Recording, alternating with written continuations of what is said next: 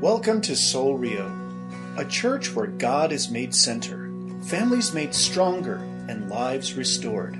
Today's sermon is entitled Practical Faith A House United, presented by Pastor Floyd Silva on August 20th, 2017.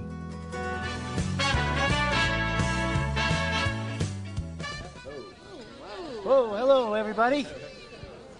Well, I'd like to, yay, give him a hand. I'd like to welcome you to the Not So Newlywed Game. My name is Floyd Eubanks, and I'll be your host for the evening. I'm glad you got that joke. We're going to have some fun this morning. Um, I've, uh, I don't know if I should say I recruited, I've kind of forced a couple of couples, to, a few couples to come up and play the game with us. And everybody's familiar with the Not So Newlywed Game, right?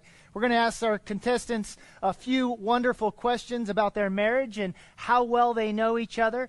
And uh, we're going to pray, because we're in church, that uh, the gentlemen get the right responses, correct? Right? Shall we pray together first? I'm kidding. All right, so um, I'm going to introduce our couples to you. Um, this is Michelle and Jason Potter. Everybody give them a hand. Thank, thank you for participating. This is Corey and Jason Klein. Everybody give them a hand. Woo. And this is Mike and Nancy. So, just so you know, to preface this, I'm a little worried for Mike this morning, okay? So as you as you hear Mike's name, say a prayer for him.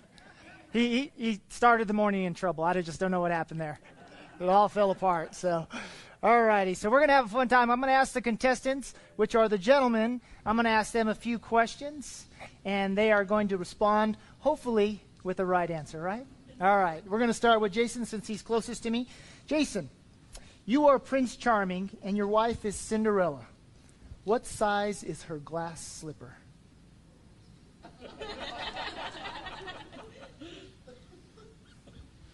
What is size 8?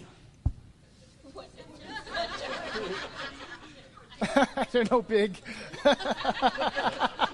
Big feet. I said, I don't know, big. All right. How am I supposed to know Size that you're eight going would to. have been wrong anyways. All right. Second, Jason. Good guess, right? Question to you. Same question. You are Prince Charming, and your wife is Cinderella. What is the size of her glass slipper? Just hold it. It's muted. Push the yellow. Hello? I'm going to go with eight. Hey! All right. I forgot to mention I need you guys to keep score, all right? Every right answer gets 10 points, and then we'll go for the big one at the end. All right. Michael, Yes. I don't even know what to tell you. Does anybody have a spare room? the answer to my question would be eight and a half. All right, what's the answer? I had no idea. Well, he had some idea. All right, let's give Michael a hand because he tried, right? All right, our, our next question, starting again with Michelle. I mean, excuse me, with Jason. When your wife says they're playing our song, what song are they playing? You don't have to start with me every time. You can mix it up. The whole center of the spotlight is kind of back, backfired on you, um, I would have to say Keeper of the Stars. Woo! All right, Jason, number two. God gave me you.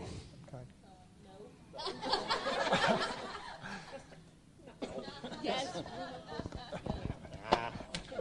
All right, we, we can argue after the service, okay? We're, we're short on time. All right, Michael. Wait to hear this one. Right? He should have it right. You know, to be honest with you, I have no idea, but thank goodness it wasn't a Beatles song. That, that should have been the answer to number one. Night and Day by the Temptations. Oh, nice. Cool. All right. Si- Since we're having fun with Michael, we'll start again on Michael's side there. Yeah, All right, Michael. Thanks. All right, Michael. This is an easy one. You should get this. Okay. Uh, we're- I'm throwing you a, a bone here, all right? Who would your wife say is the better cook? Gee, that's a tough one. I'd say me with macaroni and cheese, but her, everything else. All right. Her, hands down. Hands down. Yeah, there, there's no question there. We got one. Uh, that's an easier one. All right, Jason, how about you? So it's what she says is the better cook. Who she says is the better cook? She's going to say me. Yay! All right, this one will be interesting. Well, I know that if I want her to continue to cooking for me, what I ought to say. So I'm going to say it. She is definitely the better cook. Yay! I told you it was going to be interesting. All right, starting with Michael again. Yeah, You are at the store and you decide to get your wife her favorite treat. What do you buy her? Hmm, trail mix.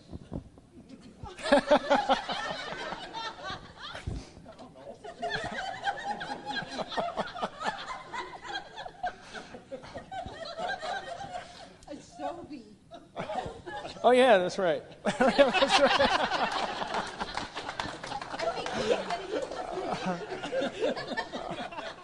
All right, I Jason. know lots of those ones we read. Do you need me to read the question again? Uh, her favorite treat? Yes. Ice cream. Yay! All right. Jason? Well, I don't really think there is a right answer. I mean, after 20 years, the favorite treat has certainly changed from time to time. But I think that if there's a safe answer, I would probably say ice cream. Something sweet. Ah, we'll, we'll cut him some slack on that one. In We'll his give him half defense, I didn't even know what my favorite treat was, just something sweet. Something sweet. All right. Good answer. Good answer. All right. Last question. How we doing on the score? Do they've got? Does Jason and Michelle or Jason and Corey? Twenty-five for these guys, and what do we got for Jason and Corey? And I don't even need. I already know with my.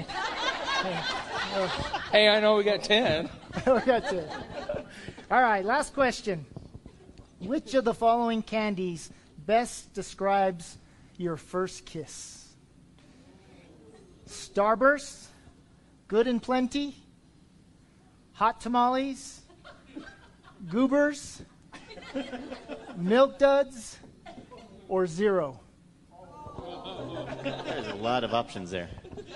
I can repeat them if you like. There's only one. And I do have I do have a child in the audience, but uh, I don't know this is, He's 18. Not anymore. still doesn't still doesn't want to hear it. okay, I, got- I got to hear those again. All There's too many. Starburst, Starburst. Good and Plenty, Hot Tamales, Goobers, Milk Duds, or Zero? This is your first kiss. 15 years ago. I would say I want to say goobers, but I don't think that's what she answered. So I'll say starburst. Starburst. Hot tamales. Woo! All right, Jason, number two. I'm going to have to go with hot tamales. Hot tamales. Is that correct, Corey? Starburst. N- not on this question. all right, Mike. It's all Do I up have to to you. pick one of those? Yeah. Okay, I'd have to say good. And, uh, let's see, good and plenty. Good and plenty. Did we get it? He's gone. Hot tamales. Didn't go with hot tamales. All right. Who was the winner? Was it Jason and Corey or Jason and Michelle? Cory and Jason and Corey? All right, let's give Jason and Corey a hand. All right, well, thank you guys for. Now tell them what honeymoon they didn't win. We got a special prize for you after the service. I'll give it to you, okay? We won't tell the rest because it has to do with that first kiss. Thank you guys for playing. Actually, hey, Jason, would you mind grabbing, grabbing the chairs real quick? Cool. All right, so you're probably wondering why we played this fun little game. Well, today we're going to jump into 1 Corinthians chapter 7. And the heart of this passage here that Paul is sharing with us is a reflection of our relationships. He really addresses so many different elements. And, and the reality is that, that relationships are hard, and we don't always get it right in our relationships. And so, what Paul has done here um, in 1 Corinthians chapter 7 is that he's responded to some questions. Um, could you grab that for me? Thank you. Sorry. He's responding to some questions that the church has had for him in reflection of relationships. And so, um, what we're going to talk about today is how we deal with and, and create healthiness in our relationships. Like my new, new stand here. Did you guys notice that? Kind of cool, huh? Yay. So, what I'd like to do with you guys to kind of start out our time together as we open up God's Word is to really kind of look at the aspect of how, as a house, since we're reflecting how the body, we are, are the house of God, the dwelling place of God, how we stay united in our relationships, how we come together in Jesus' name to create healthiness in our relationship. And the dynamic of that is really truly it's a tough element isn't it in our relationships you know? As we kind of saw up here a little bit sometimes we don't always have the right answers to the questions that are being asked. And that's okay because you know we're learning as we go. We're on this journey together. But when we look at god's word when we open up our bibles then we discover the right answers. We seek to, to pursue and understand the right answers and the things that we need to do in our own lives to, to become healthy. So i'd like to start our time with a passage in 1 timothy to read to you real quick. It's out of 1 timothy chapter 3 verses 16 and 17 and this is a good reminder for us. It just simply says, All scripture is breathed out by God and profitable for teaching, for reproof, for correction, and for training in righteousness, that the man of God may be complete, equipped for every good work.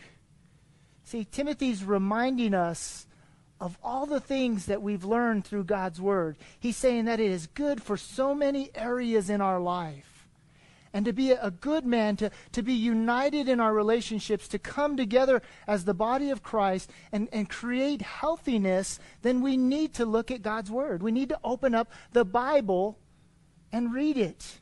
And not only just read it to learn it, but read it to allow it to change us, to create in us anew. And as we look at the passages that we're going to look at today, I really want us to kind of think about and focus on how we as individuals can allow God to change our hearts so that we can create healthiness in our relationships, how we can move towards doing the things that God desires for us. See, we see in this letter to the church at Corinth that there's some confusion about being single, about being married, and even being unequally yoked in our marriages. Remember in the first few chapters, Paul kind of talked to us about being united as the body of Christ, how we, how we, we fight off divisions and we, we take steps to move away from thinking that, well, I belong to Paul because Paul baptized me, or I, I belong to Apollos, or I belong to this group of individuals. That we are all one in Jesus Christ. See, and then he goes on to, to remind us in a couple of chapters earlier before this, in chapter 6, that, um, that we come from an unhealthy perspective. Last week's message was a pretty tough message to hear, a pretty tough message to kind of really comprehend. There was a lot of heaviness in the aspect of the realities of our lives and who we are as Christians and, and believers. And we don't want to move away from that aspect. We don't want to kind of try and hide that elephant that's in the room. But what we want to do is we want to address it. And we want to come together as the church and dialogue about it and ask the questions. Especially in the moments when we're truly not clear, when we truly don't understand. And that's simply what's happening here in this chapter is that, that Paul is responding to the questions of the church because he's already laid it out for them in a pretty heavy way. And now, because of that, there are some questions. I, have got to imagine uh, how many times do you walk away on a Sunday morning with a lot of questions? You know, if you're anything like I am, every Sunday. you know, I, I, question, you know, as I read the passages and as I share them with you guys, I wonder, you know, and something else pops into my mind, and I think, well, maybe I could have shared that or could, could have said this, or, oh, yeah, there's this other passage that I thought about that, well, now I can't share it. You know, that, that's the big reason why well, two of the reasons why we put notes in your bulletins is one so that as you look at it, you can reflect back on the time that we shared the, the scriptures, the passages that we dialogued about, and be able to ask questions. And then you can hopefully take those into your small groups or the times that you gather together with other people and just ask the questions. See, I, I don't put my words in those notes. I, I put the Word of God in those notes so you can look at the words that God is saying to you and I and ask the questions. Go on a journey together, discover it. You know, does this apply to me? And how so? And how can I apply it to my life? And how can I do the things that I need to do to answer the questions, to discover and to understand this relationship that I'm in with God? So there's so much to learn, so many questions to ask. And so before we jump into this passage, let's pray together and begin to go on the journey. Father, we thank you for this morning. We thank you for the fun that we get to have together as the church. Father, we thank you for the laughter. I thank you for these couples that, that were brave enough to come up and share a little bit of who they are and the journey that they are on. Lord, I pray that this morning as we read your word, that you would just speak to our hearts, that you would communicate the things that we need to hear. And Father, that we would take it personally and that we would apply it to our lives, Lord, and we would seek to live it out, to share it with those that are around us, to help others on this journey by sharing our own personal stories, by sharing the things that you're doing in our lives, the way that you're changing us and helping us to see, and even to learn from the mistakes that we've made in the past to do the things that we need to do today to make sure that we're building upon the future. Lord, we thank you for this moment. We thank you for your word, and we pray that your spirit would fill us, guide us, and lead us in every way. We love you and praise you, and we do it all in Jesus' name. Amen. We're going to read in 1 Corinthians, and I just want to take a few verses cha- uh, in chapter 7 verses 10 through 17. And I want to read these together as a church right now. So, everybody there? Everybody ready? Got your Bibles? We're ready to go? All right, let's do this. Paul says, To the married I give this charge, not I, but the Lord. The wife should not separate from her husband, but if she does, she should remain unmarried or else be reconciled to her husband. And the husband should not divorce his wife. To the rest I say, I, not the Lord, that if any brothers has a, any brother has a wife who is an unbeliever and she consents to live with him, he should not divorce her. If any woman has a husband who is an unbeliever and he consents to live with her, he should not divorce him. She should not divorce him. For the unbelieving husband is made holy because of his wife, and the unbelieving wife is made holy because of her husband. Otherwise your children would be unclean, but as it is, they are holy. But if the unbelieving partner separates, let it be so. In such cases, the brother or sister is not enslaved. God has called you to peace. For how do you know, wife, whether you will save your husband? Or how do you know, husband, whether you will save your wife? Only let each person lead the life that the Lord has assigned to him and to which God has called him. And this is my rule to all of the churches. See, we see a lot of things being communicated. It's Paul's response to the questions that are being asked. And I've got to imagine that there are so many more questions that just come to our mind as we think about these answers. But the first thing that we see here is that Paul addresses a simple fact. And it's simply that divorce is not an option.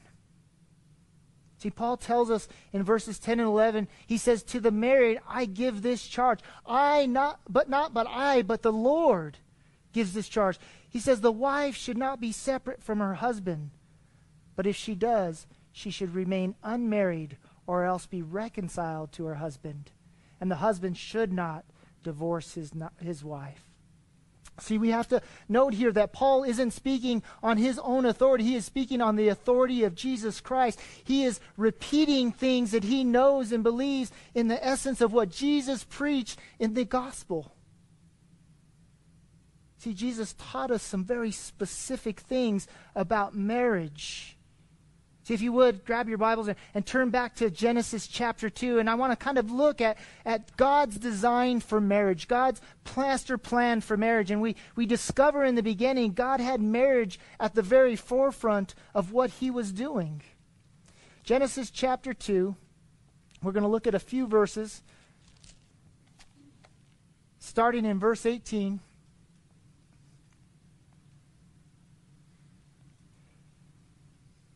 See, the Bible teaches us in Genesis chapter 2, verse 18, he says, The Lord God said, It is not good that man should be alone.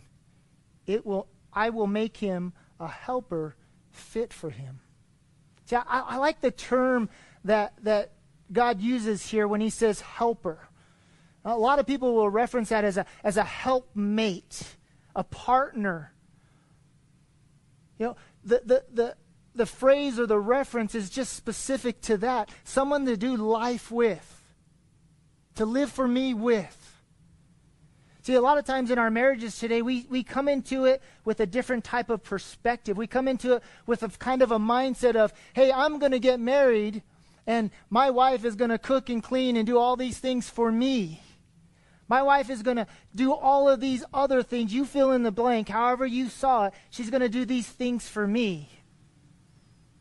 And then from the, the female perspective, it's no different because then you come into the marriage and you think, okay, here's my knight in shining armor, and he's going to meet all of my emotional needs, and he's going to take care of all of these wonderful things for me. And life is going to be great, and it's going to be perfect. See, I think we need to take our marriage, our relationships, from a different perspective, from a biblical perspective of, of two individuals coming together as helpmates. See, the key word is that we help each other. See, in the church, in the body, we are considered brothers and sisters in Christ, and we gather together even to the level of confessing our sins to one another to help each other, to lift each other up. We gather to stir each other up, to help each other on this journey. And that's no different than in our marriages. And then he goes on to say in verse 22, starting in verse 20, excuse me, he says, The man gave name, names to all of the livestock and to the birds of the heavens and every beast of the field. But for Adam, there was, no, there was not found a helper fit for him. See, what we see here is God's design, God's creation, and how He creates that helpmate for the man. See, the dogs are wonderful. I've got two little dogs. I know I, you can think I'm tangenting here, but I want to make a point. Dogs are wonderful, and, and they're, they're just, they love us unconditionally, don't they? They're just, they're just wonderful to have. I've got two little puppies, and uh, they're a joy. We've had them for 14, 15 years. They're wonderful to have but, but they're not a fit helpmate for us. They're, they're not what God designed to, to help us on this journey. Yeah, they provide comfort and they do a lot of wonderful things for us, but they're not the, the, original design of what God intended in the aspect of relationships and, and coming together. See, God looked around and He says, I need a helpmate for this man. And then it goes on to say here in verses 22, 21 and 22, he says, So the Lord God caused a deep sleep to fall upon the man, and while he slept, took one of his ribs, closed up its place with flesh. And here's the key part. And the rib that the Lord God had taken from the man, he made into a woman and brought her to the man. Then in verse 23, he says to the man, This at last is bone of my bones and flesh of my flesh and she shall be called woman because she was taken out of man. See, there's God's creation, God bringing together the helpmate. See, God's original intent, his original authority of what he was doing. Now, flip over to Matthew chapter 19. And I want you to listen to the words of Jesus Christ.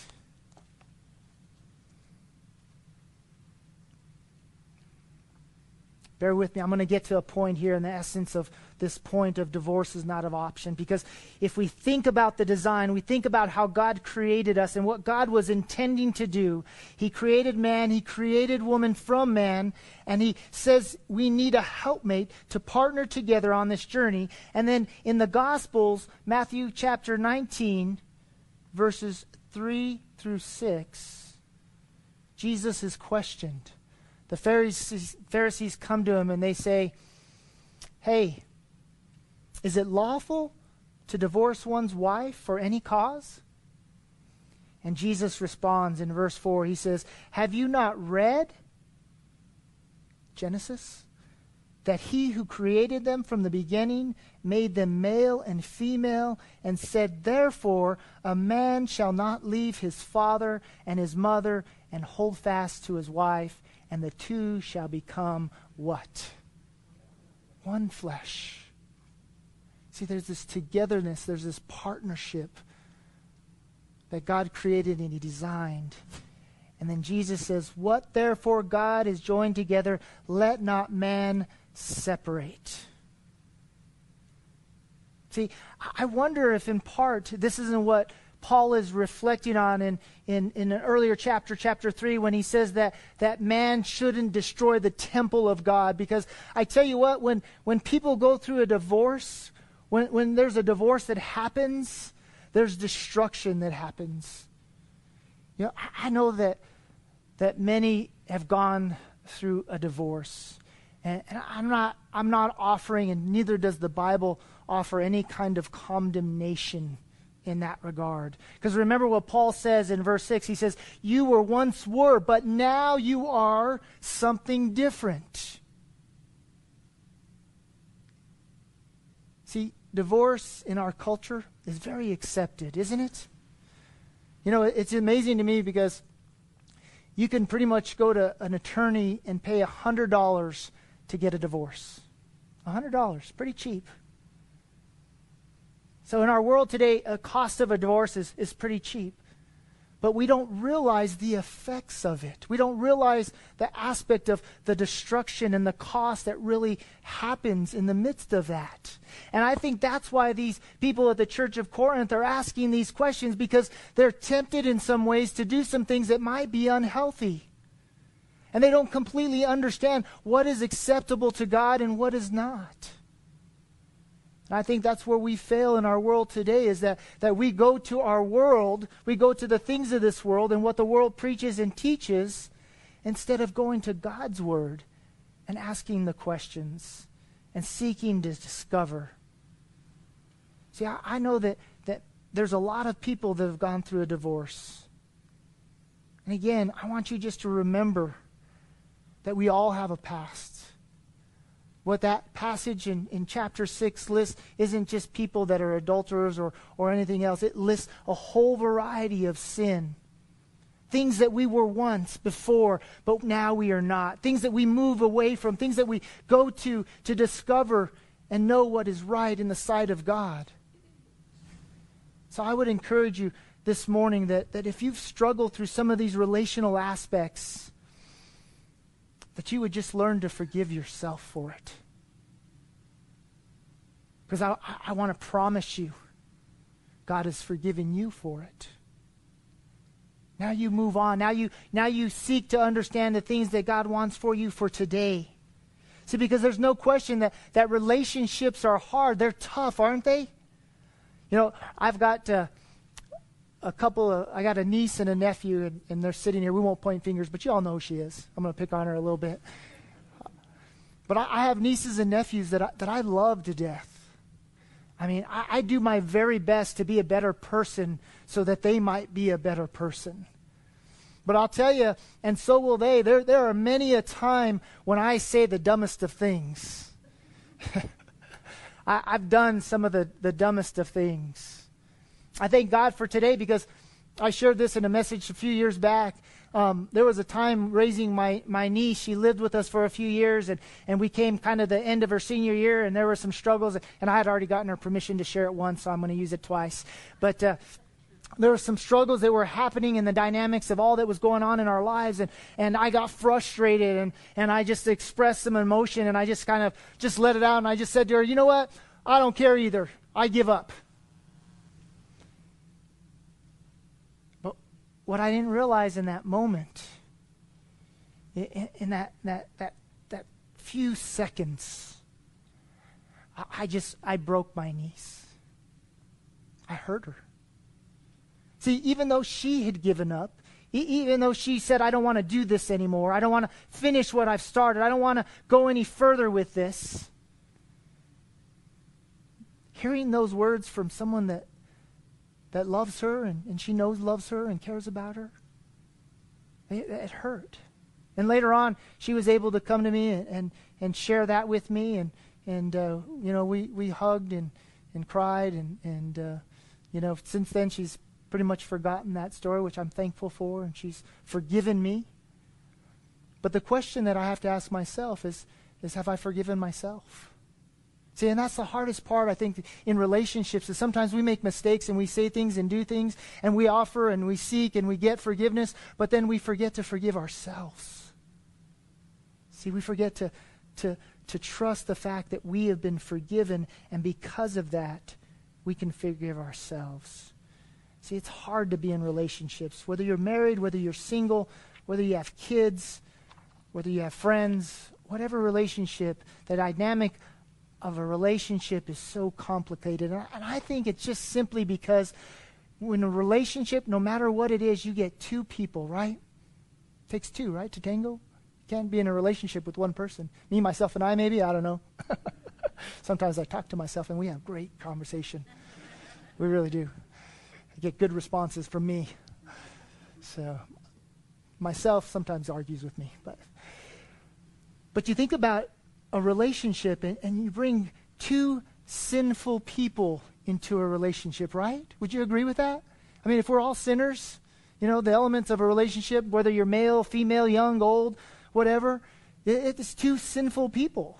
Two people that, that come together and they're trying to make something work. They're trying to have a dialogue, or not so much a dialogue, and, and, and work through life and do things together in partnership to succeed and to create things and to, to move forward and to buy and to build and to do all of these wonderful things. But yet, we lose sight of the aspect of that, that we are all just a broken house. We, we lose sight of the fact that, that our brokenness creates unhealthiness. And so we forget that the other person isn't perfect. And we forget that we aren't perfect.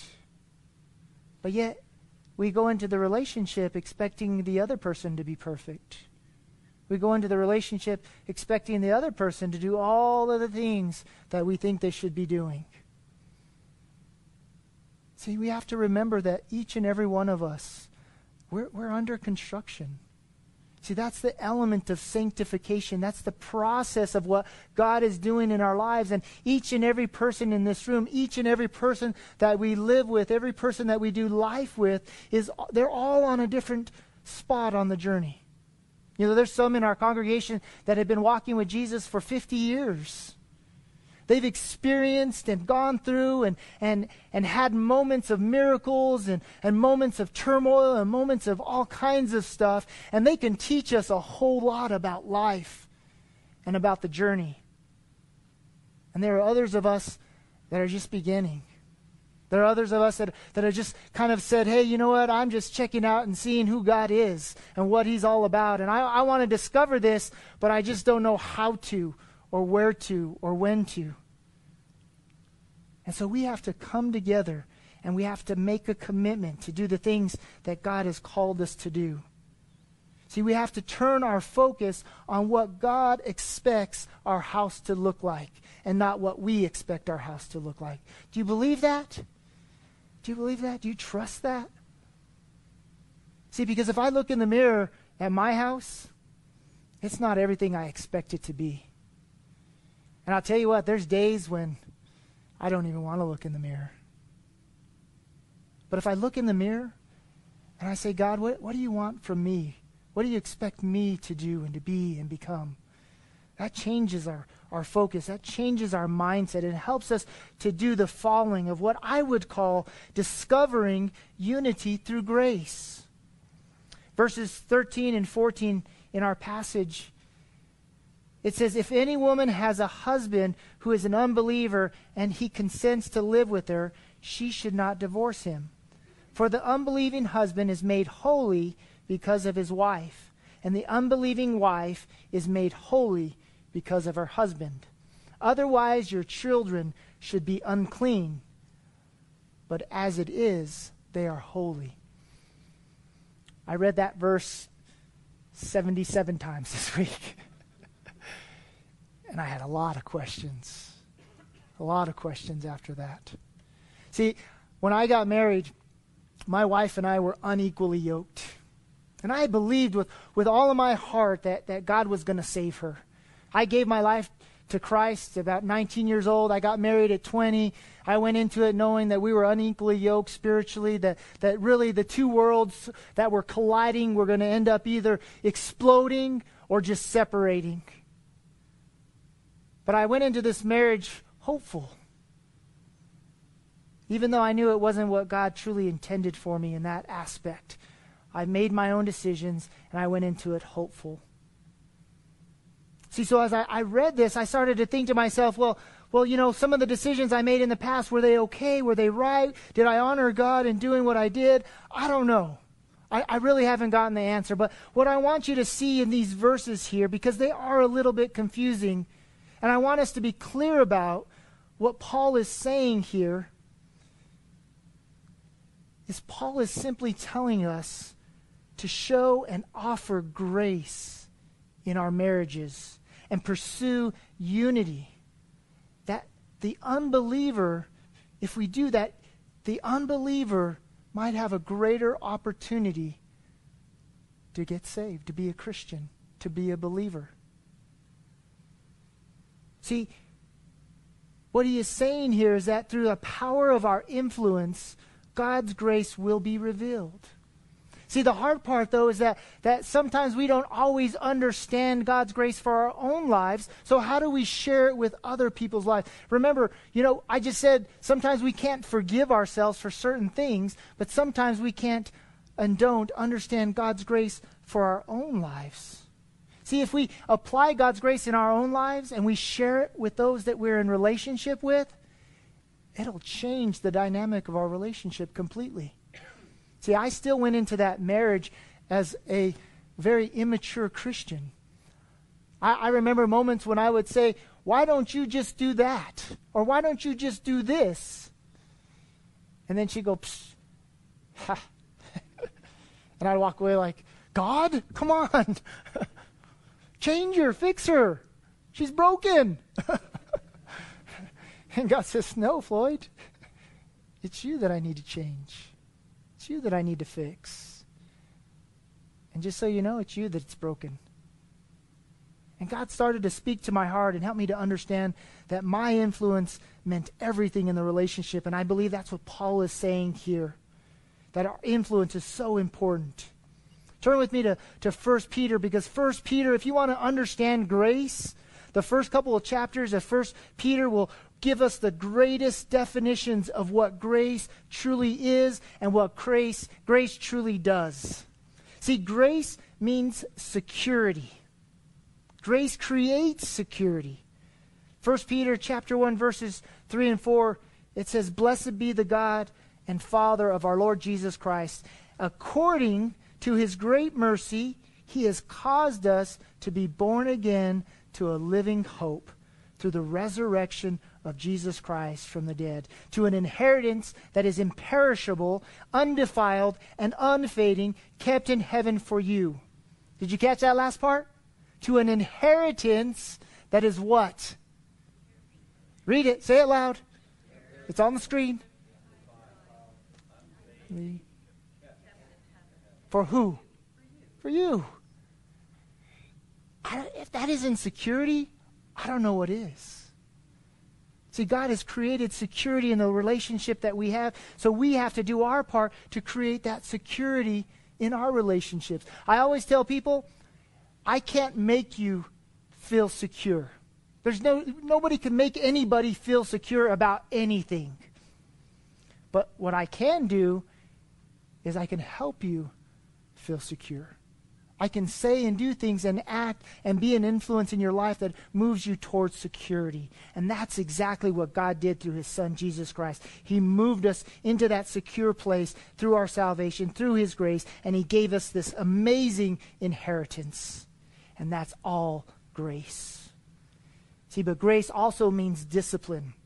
1 Peter, again, chapter 1, verses 13 and 14 says, Therefore, Because of all of this, preparing your minds for action and being sober minded, set your hope fully on the grace that will be brought to you at the revelation of Jesus Christ. See, we have to take the steps necessary.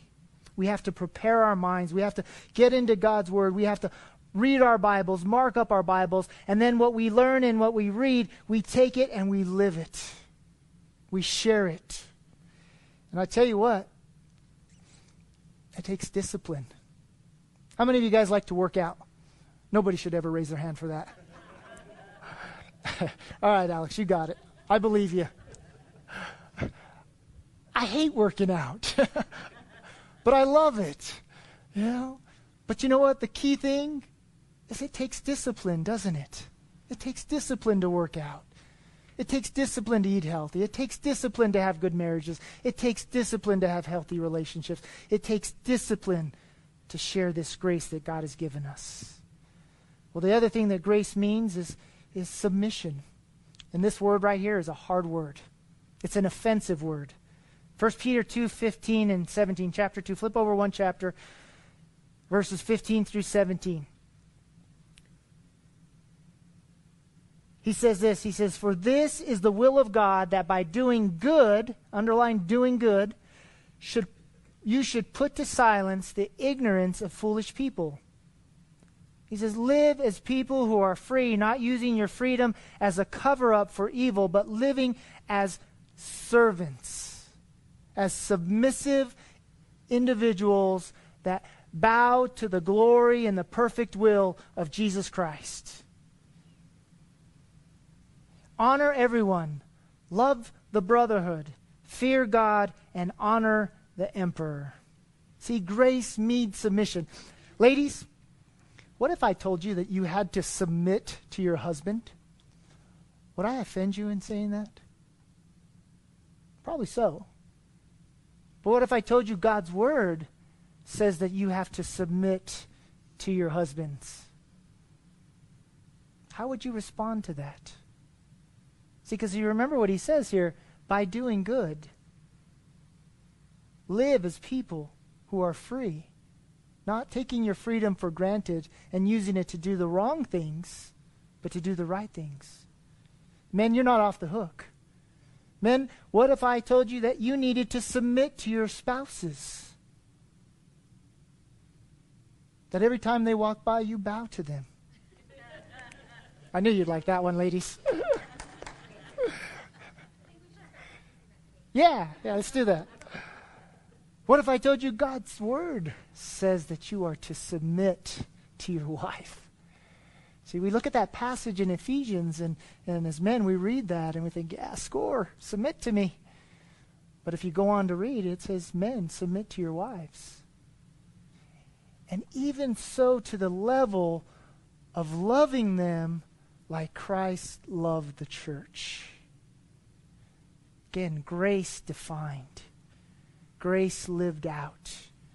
So if we are going to do the things, if we are going to discover this unity through grace, we have to understand what grace means. And we have to apply it to all of our relationships. We have to surrender and submit to the perfect will of God. And I tell you what, there's a lot of selflessness in that. There is no self in that. There is no I in God. You think about that for a second. there really isn't. Oh, yeah, you're right. awesome. Well, I want to close with this. I heard a story of this lady, okay? And she wanted to marry four different different men in her lifetime. This was important to her.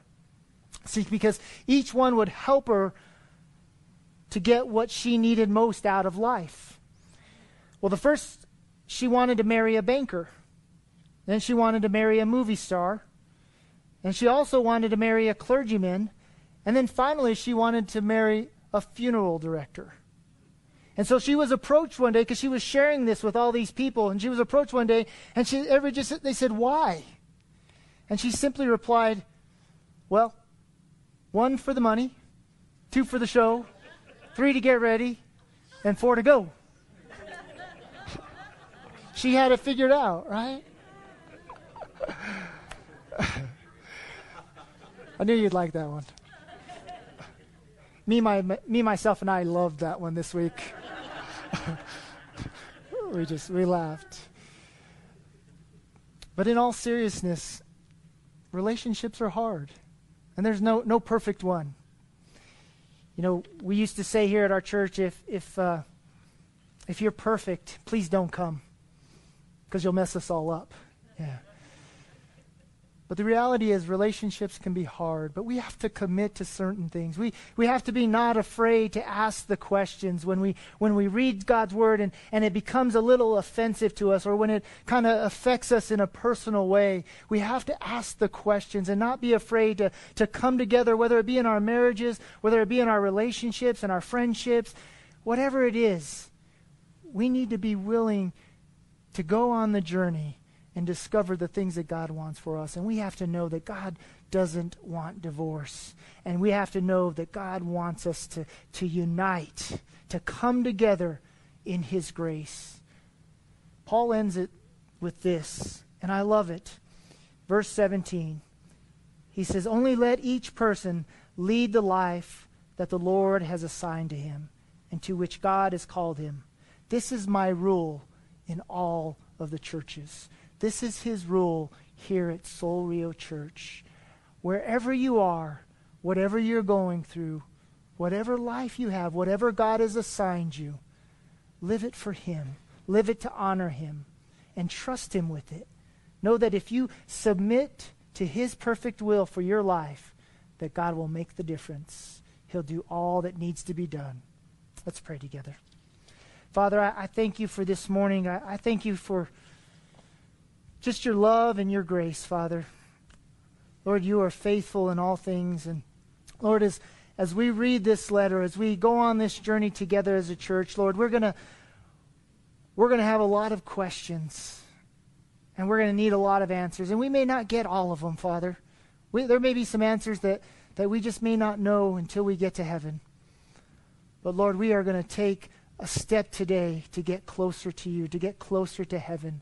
Today, we are going to commit our lives to you in a way that, that brings healthiness to all of our relationships, Father. We are going to look at your word and we are going to discover the things that you have for us, Father. And when you say to submit, when you say to follow, when you say to go, when you say to stay, when you say to listen, whatever you say, Father, we were going to come together united as a house, a house that you are working on, a house that you are building, and we are going to commit together to follow whatever you have for us, whatever your will is for us, and we're going to trust you. And we're going to do this together, Father. We thank you so much, Father. I thank you for your love, for your grace. I pray that your hand be upon us this week, that we would be reminded each and every day of how important we are to one another, how important we are to building your kingdom. Father, that we would just stand boldly and proclaim the good news of Jesus Christ, not only in our lives, but in the lives of those that are around us. Lord, we love you and we praise you, and we do it all in Jesus' name. Amen. Thank you for listening, and we pray you were blessed by today's message. You are invited to worship with us Sunday mornings at 10 a.m. For directions and information about Soul Rio and our weekly events, please visit our website at soulrio.com. You may also contact us by phone at area code 505 792 8737 or email us at info at soulrio.com. At Soul Rio, we're a community of followers of Jesus Christ, committed to live by faith, to be known by love, and to be a voice of hope to our community we invite you to go with us on this journey.